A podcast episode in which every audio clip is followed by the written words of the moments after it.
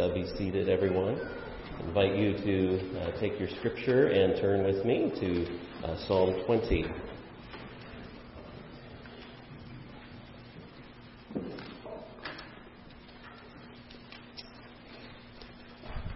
Last time uh, we saw in Psalm uh, 19 uh, the wonder of the voice of the Lord speaking clearly in the creation around us, speaking clearly uh, in the inscripturated word, uh, and then also our voice that responds in return to that twofold witness of the glory of God.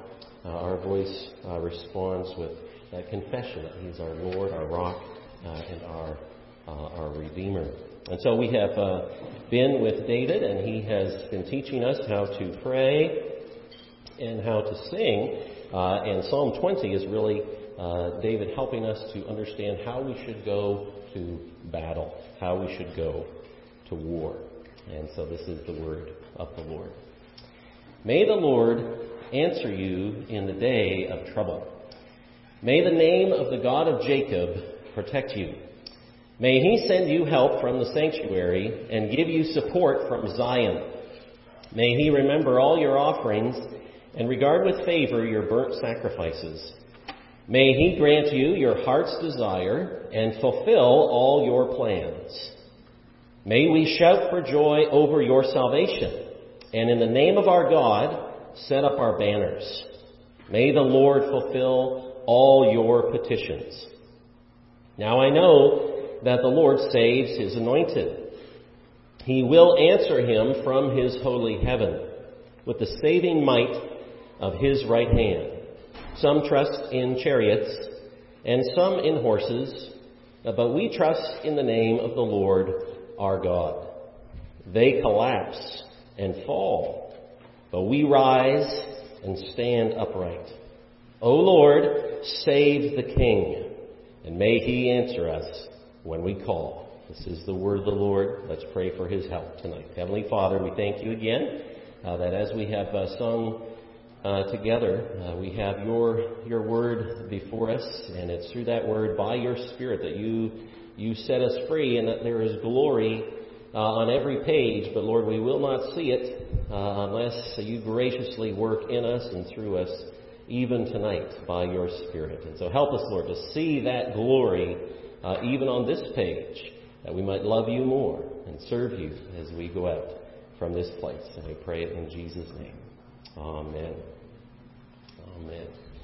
The, uh, the Soldier's Pocket Bible, also known as Cromwell's Soldier's Bible, was carried by the soldiers of Oliver Cromwell's Commonwealth Army uh, during the English Civil War in the 17th century. Uh, it was edited and distributed, actually, to those soldiers in 1643 uh, by a member, it turns out, of the Westminster Assembly of Divines, Edmund Calamy. It was about the size of a modern day passport, and it was meant to fit inside their, their waistcoat, uh, close to their close to their heart. It only had 16 pages, but it contained about 150 verses uh, from the Geneva Bible. In 1861, the American Tract Society published 50,000 copies uh, and distributed them to Northern troops at the beginning of the American Civil War. All these verses were grouped into these uh, 16 sections, which each had their headings uh, some of them went like this A soldier must be valiant for God's cause. A soldier must not rely on his own wisdom, his own strength, or any provision for war. A soldier must put his confidence in God's wisdom and strength. A soldier must pray before he goes to fight. A soldier must cry unto God in his heart in the very instant of battle. Let soldiers and all of us know, when another heading, that the very nick of time that God hath promised us help is when we see no help in man. Let soldiers and all of us know that if we obtain any victory over our enemies, it's our duty to give all the glory to the Lord. For the iniquities, another heading went, for the iniquities of God's people, they are sometimes delivered in the hands of their enemies. Therefore, both soldiers and all God's people upon such occasions must search out their sins. And then one more heading went like this Especially let soldiers and all of us upon such occasions search whether we have not put too little confidence in the arm of the Lord and too much in the arm of flesh. And then they quote from Jeremiah 17. Thus says the Lord, Cursed is the man who trusts in man and makes flesh his strength, whose heart turns away from the Lord. Those are some really good headings in that soldier's Bible. Too little confidence in the arm of the Lord, too much confidence in our own strength. No doubt we can all relate, I would think, to, uh, to that at different points in our lives. Uh, too much confidence in our own arm, not enough confidence uh, in the arm of the Lord. Uh, David could relate, of course, uh, most obviously in Psalm 51, uh, as he cries out to the Lord, Have mercy on me, O God, as he reflects on his own sin. Well, like I said, David has taught us to pray in Psalm 18. Psalm 19, he taught us how to sing, and now he teaches us how to go to battle. In Psalm 20, we find the king uh, is marching to war. Uh, prayers and sacrifices are being made, plans have been made, banners are flying, and the people pray. Uh, there is confidence in victory, uh, and there is no doubt uh, in whom they trust. Prayer, first of all, prayer in the day of trouble. May the Lord answer you in the day of trouble. May the name of the God of Jacob protect you. May he send you help from the sanctuary and give you support from Zion. Prayer in the day of trouble. Day of trouble could be translated the day uh, of distress. Uh, so if any of you have ever been in distress or trouble, uh, we need to listen carefully uh, to this psalm. We're to pray in the day of trouble that the name of God would protect us. The word protect there means to be put up in a place of high security in the day of trouble. In the first five verses, you find the word may six times. You've got the word you or your ten times, uh, and the pronoun we once. So this is clearly a prayer on behalf of someone else, eventually identified in verse 6 uh, as the Lord's anointed. So this is a prayer by the king, uh, written uh, for the king in the day of trouble. And David, of course, had his fair share uh, of uh, trouble. Uh, in fact, uh, the Lord would tell David at one point he could not build the temple uh, for the Lord because you are a man of war uh, and have shed have shed blood. There was lots of trouble for David. Of course, there was lots of trouble for Jesus. Jesus had plenty of days of trouble, tempted by Satan, uh, a crowd wanting to throw him off a cliff uh, in the Garden of Gethsemane, and at the cross. And Job 5 says, Man, you and I, uh, is born to trouble as sparks fly upward. Job 14, man's life is few of days uh, and full of trouble.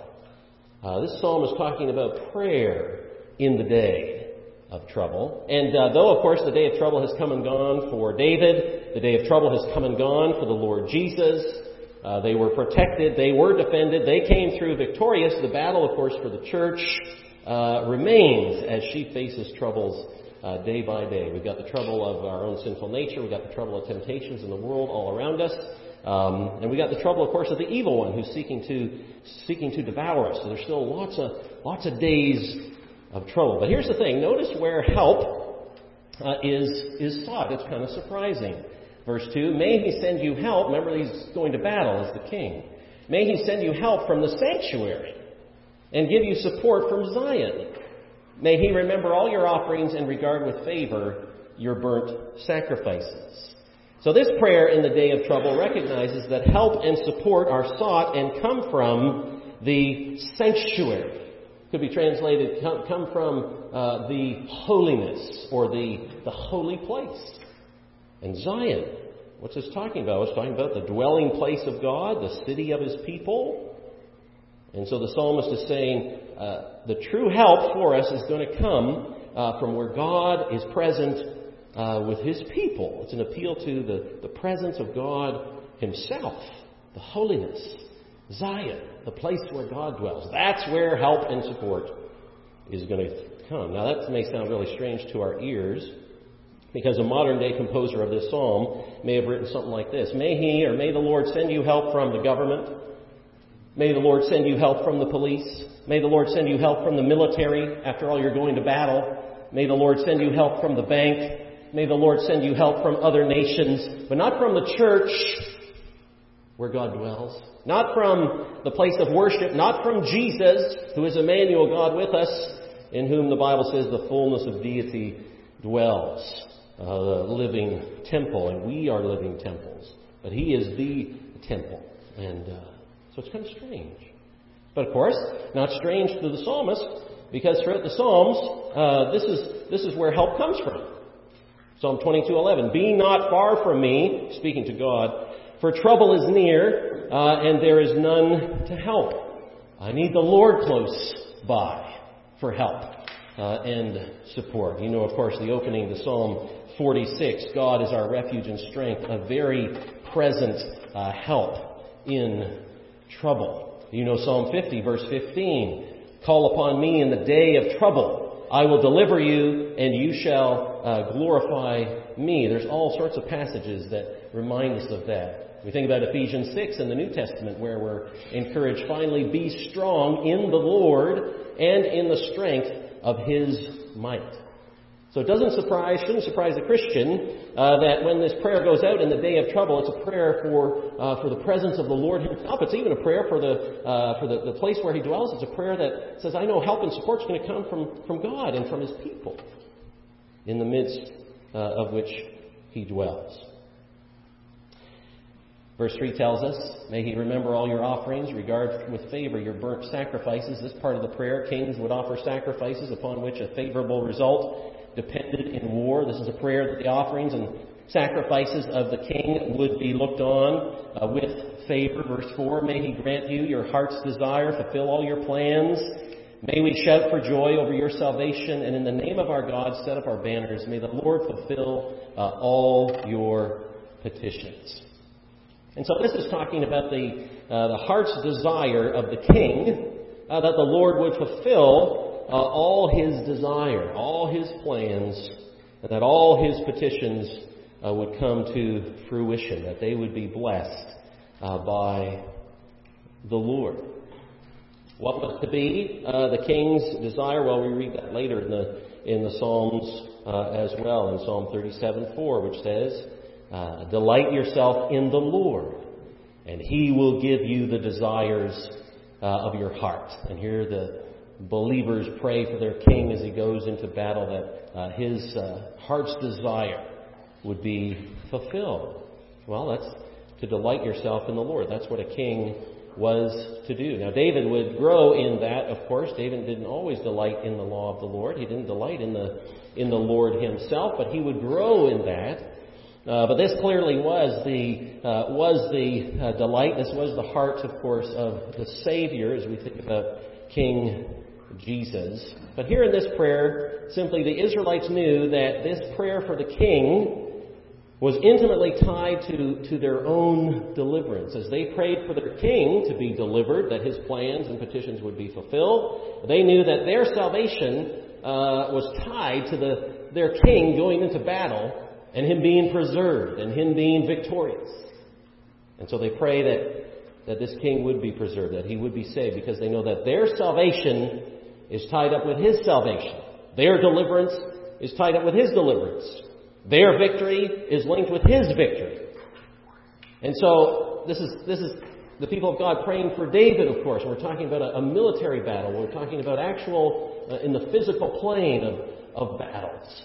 But when we think about the, the greater David, the greater king, when we think about Jesus, it's the same thing. That David's victory, the, the people's victory, was tied up in his victory as their king. Our victory is tied up in the victory of King Jesus. Our hope in life and death lies in the success of God's anointed king alone. That is, the success of our Savior, the Lord Jesus Christ. Here's a good way to think about it. As goes the king, so goes the people, right? Whatever happened to King David, that would, that would be what would happen to the Israelites. And it's the same for us. As goes King Jesus, so goes those who belong to King Jesus. Well, unlike, of course, those of Psalm 20, we pray this prayer, we pray Psalm 20 on this side of the cross and the resurrection. The battle has been won, but of course, uh, the war continues. And so that's why the Lord Jesus gave us the Lord's Prayer, where we pray for King Jesus in the Lord's Prayer, and we pray, Your kingdom come, Your will be done on earth uh, as it is in heaven. May your plans, may your purposes, your petitions, may they all be fully fulfilled. He's won the victory at the cross and by his resurrection. But Jesus says you need to keep praying that the kingdom would come, uh, that all my plans, all my petitions, all that, all that uh, the Father has sent me to do, that that's going to come to full fruition. Especially when you're facing the day of trouble. So there's prayer in the day of trouble. There's also uh, great confidence in the day of trouble. Notice how verse 6 goes. Now I know, so just prayed for the king going to battle. Now I know, verse 6, that the Lord saves his anointed. He will answer him from his holy heaven with the saving might of his right hand. So the victory in this battle uh, is, is, is so certain that the psalmist uh, can taste it. Now, you may have noticed that there's a change there from uh, you and you to uh, and we to uh, I, verse six. Now, I know that the Lord saves His anointed.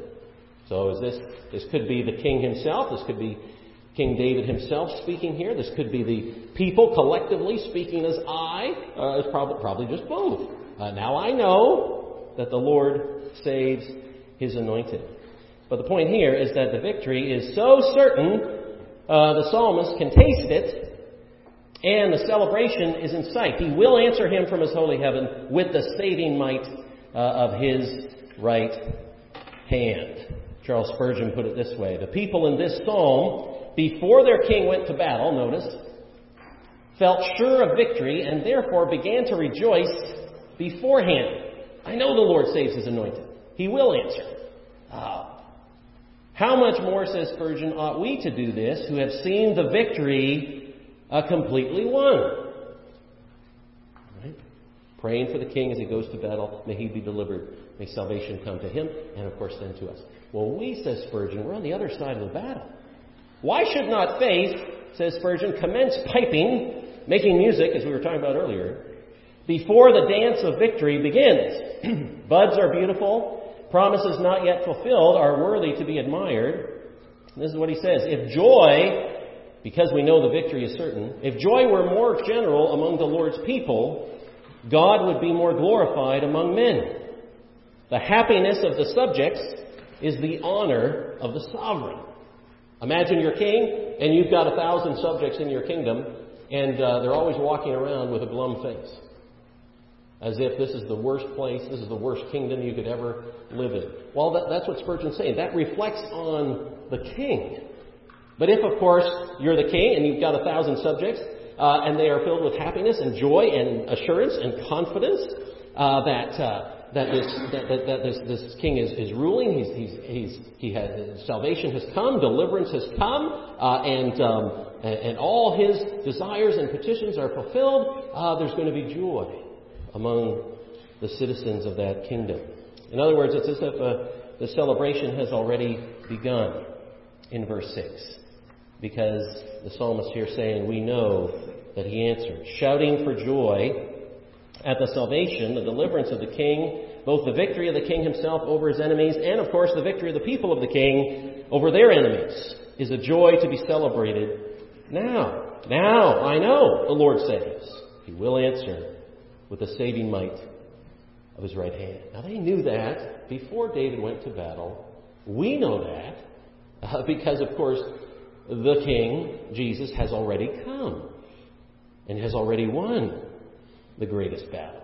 Isn't it wonderful how the psalmist puts it? He will answer with the saving might of his right hand. Could be translated this way. It, doesn't make sense, really. We don't understand it. That's why it's translated this way. But it could be translated the, the mightinesses of salvation, with the mightinesses of salvation of his right hand. And so, no doubt the psalmist is thinking like the Israelites out of Egypt mighty salvation, or uh, Gideon with his small band, the mightinesses of salvation, or Joshua at the walls of Jericho, the mightinesses of salvation, uh, or Daniel and his three fins, whether it's the lion or the fire, the mightiness of his salvation. These are things we think about, what we're supposed to think about in this verse. The mightinesses of his salvation, obviously, with the coming of the Lord Jesus Christ, as we confess tonight. He was born, humiliated, uh, crucified, but exalted. He now reigns and rules at the right hand uh, of the Father. I, I know the Lord saves his anointed. He will answer with the mightiness of his salvation, of his right hand. And so there's a confidence, there's an assurance uh, in the day of trouble uh, that the victory uh, has already been won. I think Spurgeon's got it right. He says, as Spurgeon, as Spurgeon says here, our happiness in the Lord that he answers from heaven, saves with the might of his right hand, brings honor to the Lord. Confidence and assurance uh, that the Lord, uh, the Lord uh, delivers. Oh, that brings that brings honor, you see, to the Lord. So they had great confidence. Uh, of course, his anointed here, David was the anointed king, but throughout the Psalms, the word anointed there is the, is the Hebrew word Messiah. Messiah, right? Now I know that the Lord saves his Messiah. And throughout the Psalms, uh, that was never limited to just David. It was always bigger, always pointing to something bigger, one who would reign uh, forever and ever on the throne, pointing, of course, to the Lord Jesus. So we've got the uh, we've got the uh, prayer in the day of trouble. We've got uh, confidence uh, in uh, the day of trouble, and we've also got trust in the day of trouble. trust in the day of trouble because the battle is won Uh, in the name of the Lord. No doubt you noticed here in this psalm several times we have invoked uh, or implored the name of the Lord. Verse 1. May the Lord answer you in the day of trouble. May the name of the God of Jacob protect you. Verse 5. May we shout for joy over your salvation, and in the name of our God, set up our banners. May the Lord fulfill all your petitions. Verse 7. Some trust in chariots, and some in horses, but we trust in the name of the Lord our God. It actually just says some chariots, uh, some horses, but we trust in the name of the Lord our God. There's prayer in the day of trouble, confidence in the day of trouble, and there's trust in the day of trouble, uh, and that trust is in the name of the Lord. The divine name is not a magical charm in the Bible, nor is it to be used superstitiously as if saying his name repeatedly has some kind of power. Uh, just repeating the name of the Lord or the name of Jesus again and again. The name of God in the Bible represents His revealed character, the revelation of all that He is, and all which He has spoken. That's why it is a sin to take the name of your God in vain. Because the name of God, right, represents who God is in all His glory, and all His and all his all his wonder. And so to take that name ever on your lips or on my lips even maybe when I'm singing a hymn, taking his name or the name of Jesus on my lips, but my mind is far away in some uh, amusement park or something like that. That is a sin. And it's a great sin. Why? Because the name of God on my lips uh, is all about God Himself and all that He's revealed Himself to be. Of course, the ninth commandment protects someone's good name. Do not bear false witness against your neighbor. Proverbs says a good name is to be chosen rather than great riches. Here the psalmist implores the name of God. Now, why the name of the God of Jacob? Well, because Jacob, of course, himself, if it's referring to Jacob himself, well, we know Jacob himself had his own day of trouble back in Genesis 32. Jacob and, uh, you know, the trials that he had and his days of distress, he called on the name of the Lord. The Lord answered him. If it's referring to Jacob in the sense of the people of God as a whole, same thing, all their distresses in, in Egypt or wherever it might be. And so by speaking of him as the, the God of Jacob, that brings to mind all those former times of trouble and distress from which the Lord saved his people. And so the name of God, all that He is for us, is appealed to here in the second verse as our protection. Uh, verse, verse 1. May the name of the God of Jacob, His name, all that He is, all that He's revealed Himself to be, protect you. Again, that word protect means set you up in a high place in the day of distress. Proverbs 18:10 says, um, uh, talks about how the uh, the name of the Lord, uh, name of the Lord, is a strong tower. The righteous run into it, and they are safe. In the name of the Lord, a young David could face Goliath because of the name. Remember in 1 Samuel 17, David says, You come at me with uh, the sword and spear and javelin. And then David says, But I come to you in the name of the Lord of hosts. And no doubt Goliath thinks, You know, I've got the weaponry. And we know how that story ends. When we go to battle, against Satan, sin within, sin in the world. We need protection. We need to be set up high. And that only comes uh, as a, we appeal to the name of our God. And uh, the wonderful thing, of course, is we can go to battle because He sets His name upon us. Uh, when you think about the blessing, the uh, Levitical uh, or the priestly blessing in Numbers uh, Numbers six, at the end of that blessing, the Lord bless you and keep you, and so forth. Uh, the verse that, that is not usually quoted in a worship service goes right after it that says, And by this, uh, the Lord is placing His name on you. So that when you go out from worship, you go out under the name of the Lord and under His protection. Same thing in Revelation 3 in the letters to the churches.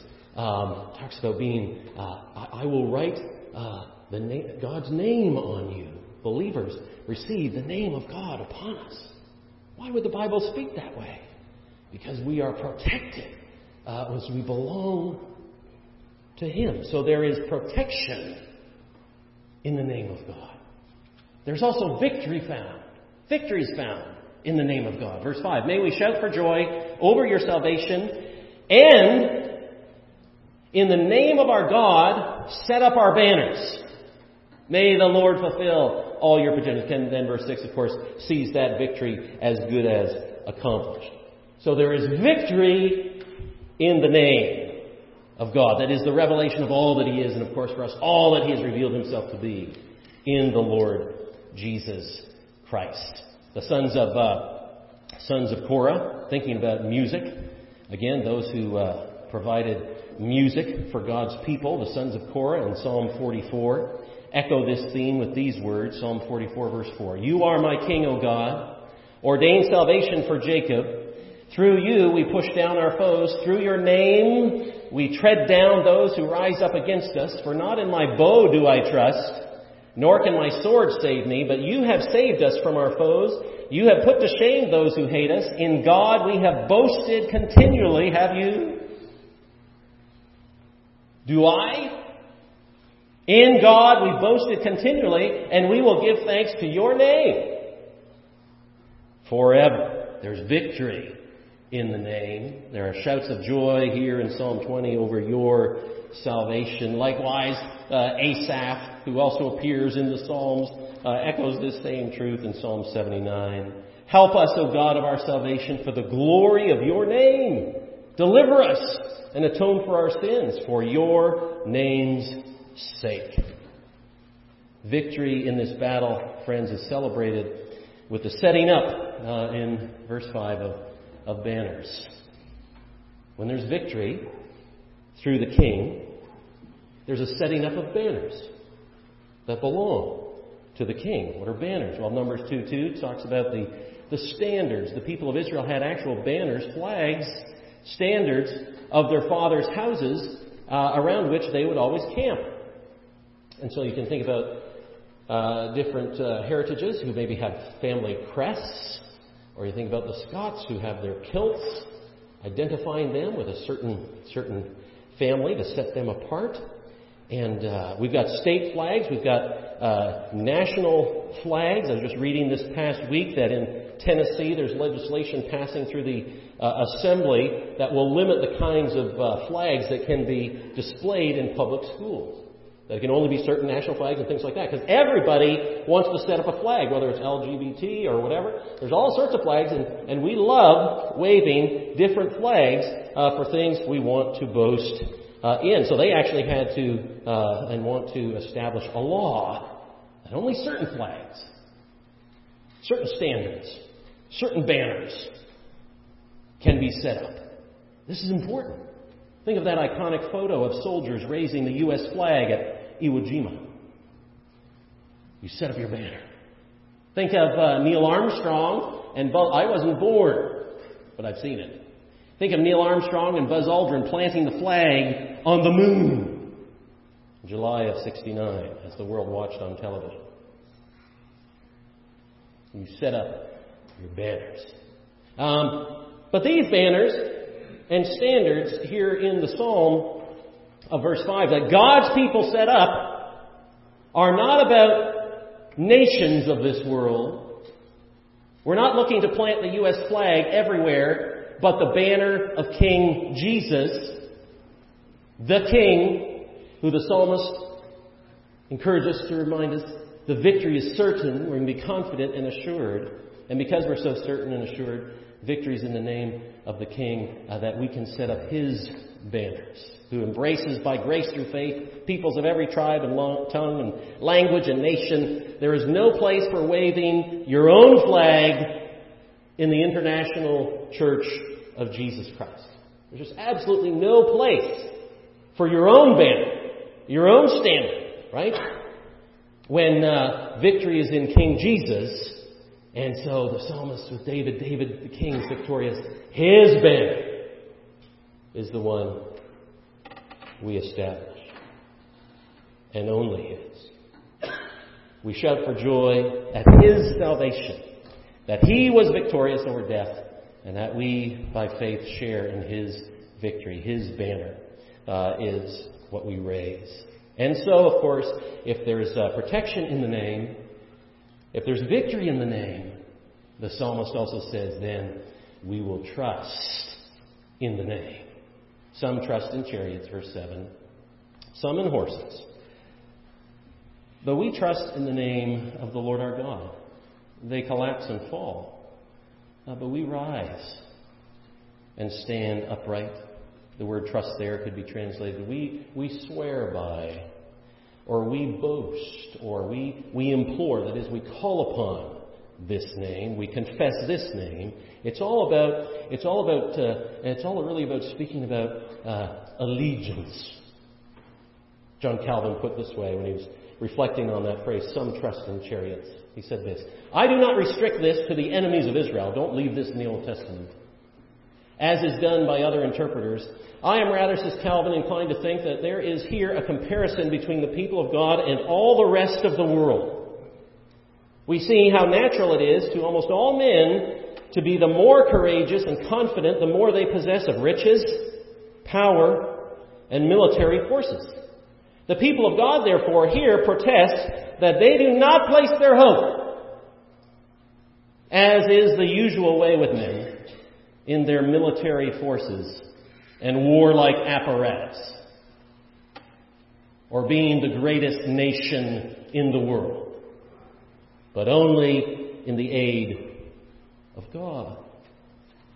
Says Calvin, as the Holy Spirit here sets the assistance of God in opposition to human strength, it ought to be particularly noticed that whenever our minds come to be occupied by carnal, that is fleshly confidence in ourselves, they fall at the same time into a forgetfulness of God. Haven't you found that? I found that. The more you trust, the more I trust in myself, or think of myself, or my own strength, my own ability, or, or something like that. It goes together, doesn't it? The more I think about myself and trust myself, the less and less confidence I have in God.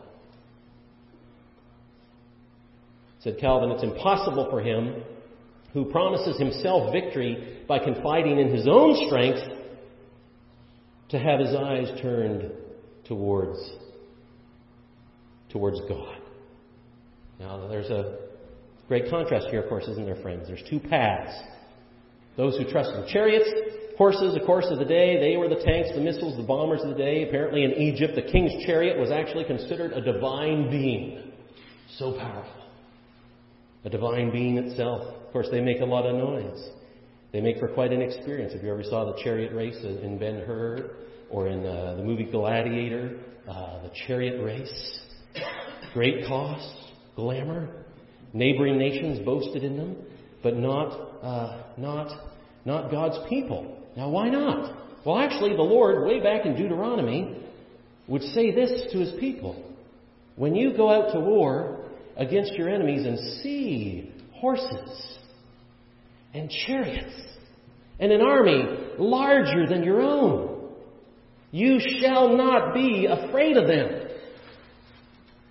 For the Lord your God is with you, who brought you up out of the land of Egypt. All oh, the Psalms are full, full of exhortations not to trust in chariots and horses but to trust in the name of the Lord. That is, fear Him, remember Him, uh, trust Him as we face uh, our own battles today, praying, confident, trusting the Anointed One Himself uh, has been delivered. And because the Anointed One has been delivered, our King, all those who belong to the King have this same victory and salvation through him. And because that's true, we have protection, we have victory, uh, and we can trust in the name of the Lord, Jesus' name above all names. One last word from Charles Spurgeon. How different, he says, the end of those whose trusts are different. The enemies of God are uppermost at first, but they ere long are brought down by force or else fall of their own accord. Their foundation is rotten, and therefore, when the time comes, it gives way under them. Their chariots are burned in the fire. Their horses die of pestilence. And where is their boasted strength? As for those, says Spurgeon, who rest on Jehovah, on the Lord, they're often cast down at the first onset. But an almighty arm lifts them, and they joyfully stand upright. The victory of Jesus is the inheritance of his people. The world, death, Satan, sin shall all be trampled beneath the feet of the champions of faith, while those who rely, says Spurgeon, upon an arm of flesh, as Cromwell warned against in that little Bible, shall be ashamed and confounded forever. Friends, this past Wednesday, as we gathered at the bedside of Doris Hill, who fought her own battle over this past year and more, praying, confident, trusting. One of the songs we sang was this Like a river glorious is God's perfect peace, over all victorious in its bright increase. Perfect, yet it floweth fuller every day perfect, yet it groweth deeper all the way. Every joy or trial falleth from above, traced upon our dial by the Son of love. We may trust Him fully. All for us to do. They who trust Him wholly find Him holy, true stayed upon Jehovah, hearts are fully blessed, finding, as He promised, right? Perfect peace and rest. Peace and rest in the day of trouble as we trust in the name of the Lord, as we trust in the name of Jesus. May it be so. Let's pray uh, together. Heavenly Father, we thank you for your word. We thank you for how you have so gloriously revealed yourself so clearly, not only in the world around us that proclaims your glory, uh, but Lord, oh, especially in your word, and then so marvelously in the Lord Jesus Christ, the Word made flesh, the King, the greater King than David, whose throne will never end, who has won the victory, who is delivered through death, who rose again, and through his victory as our King, we too know victory over sin and death and hell. And we can celebrate uh, even now that that victory is assured as we are protected, uh, as we are victorious uh, and as we trust in the name of the Lord. Lord, help us then to put our whole trust in Jesus in this week to come as we face the day of trouble, the day of distress, the battle that you have placed before us here in our own families, our own lives, our own country. Lord, that we might be faithful and that we might know that blessing of perfect peace and rest that comes from you. We pray it in Jesus' name. Amen.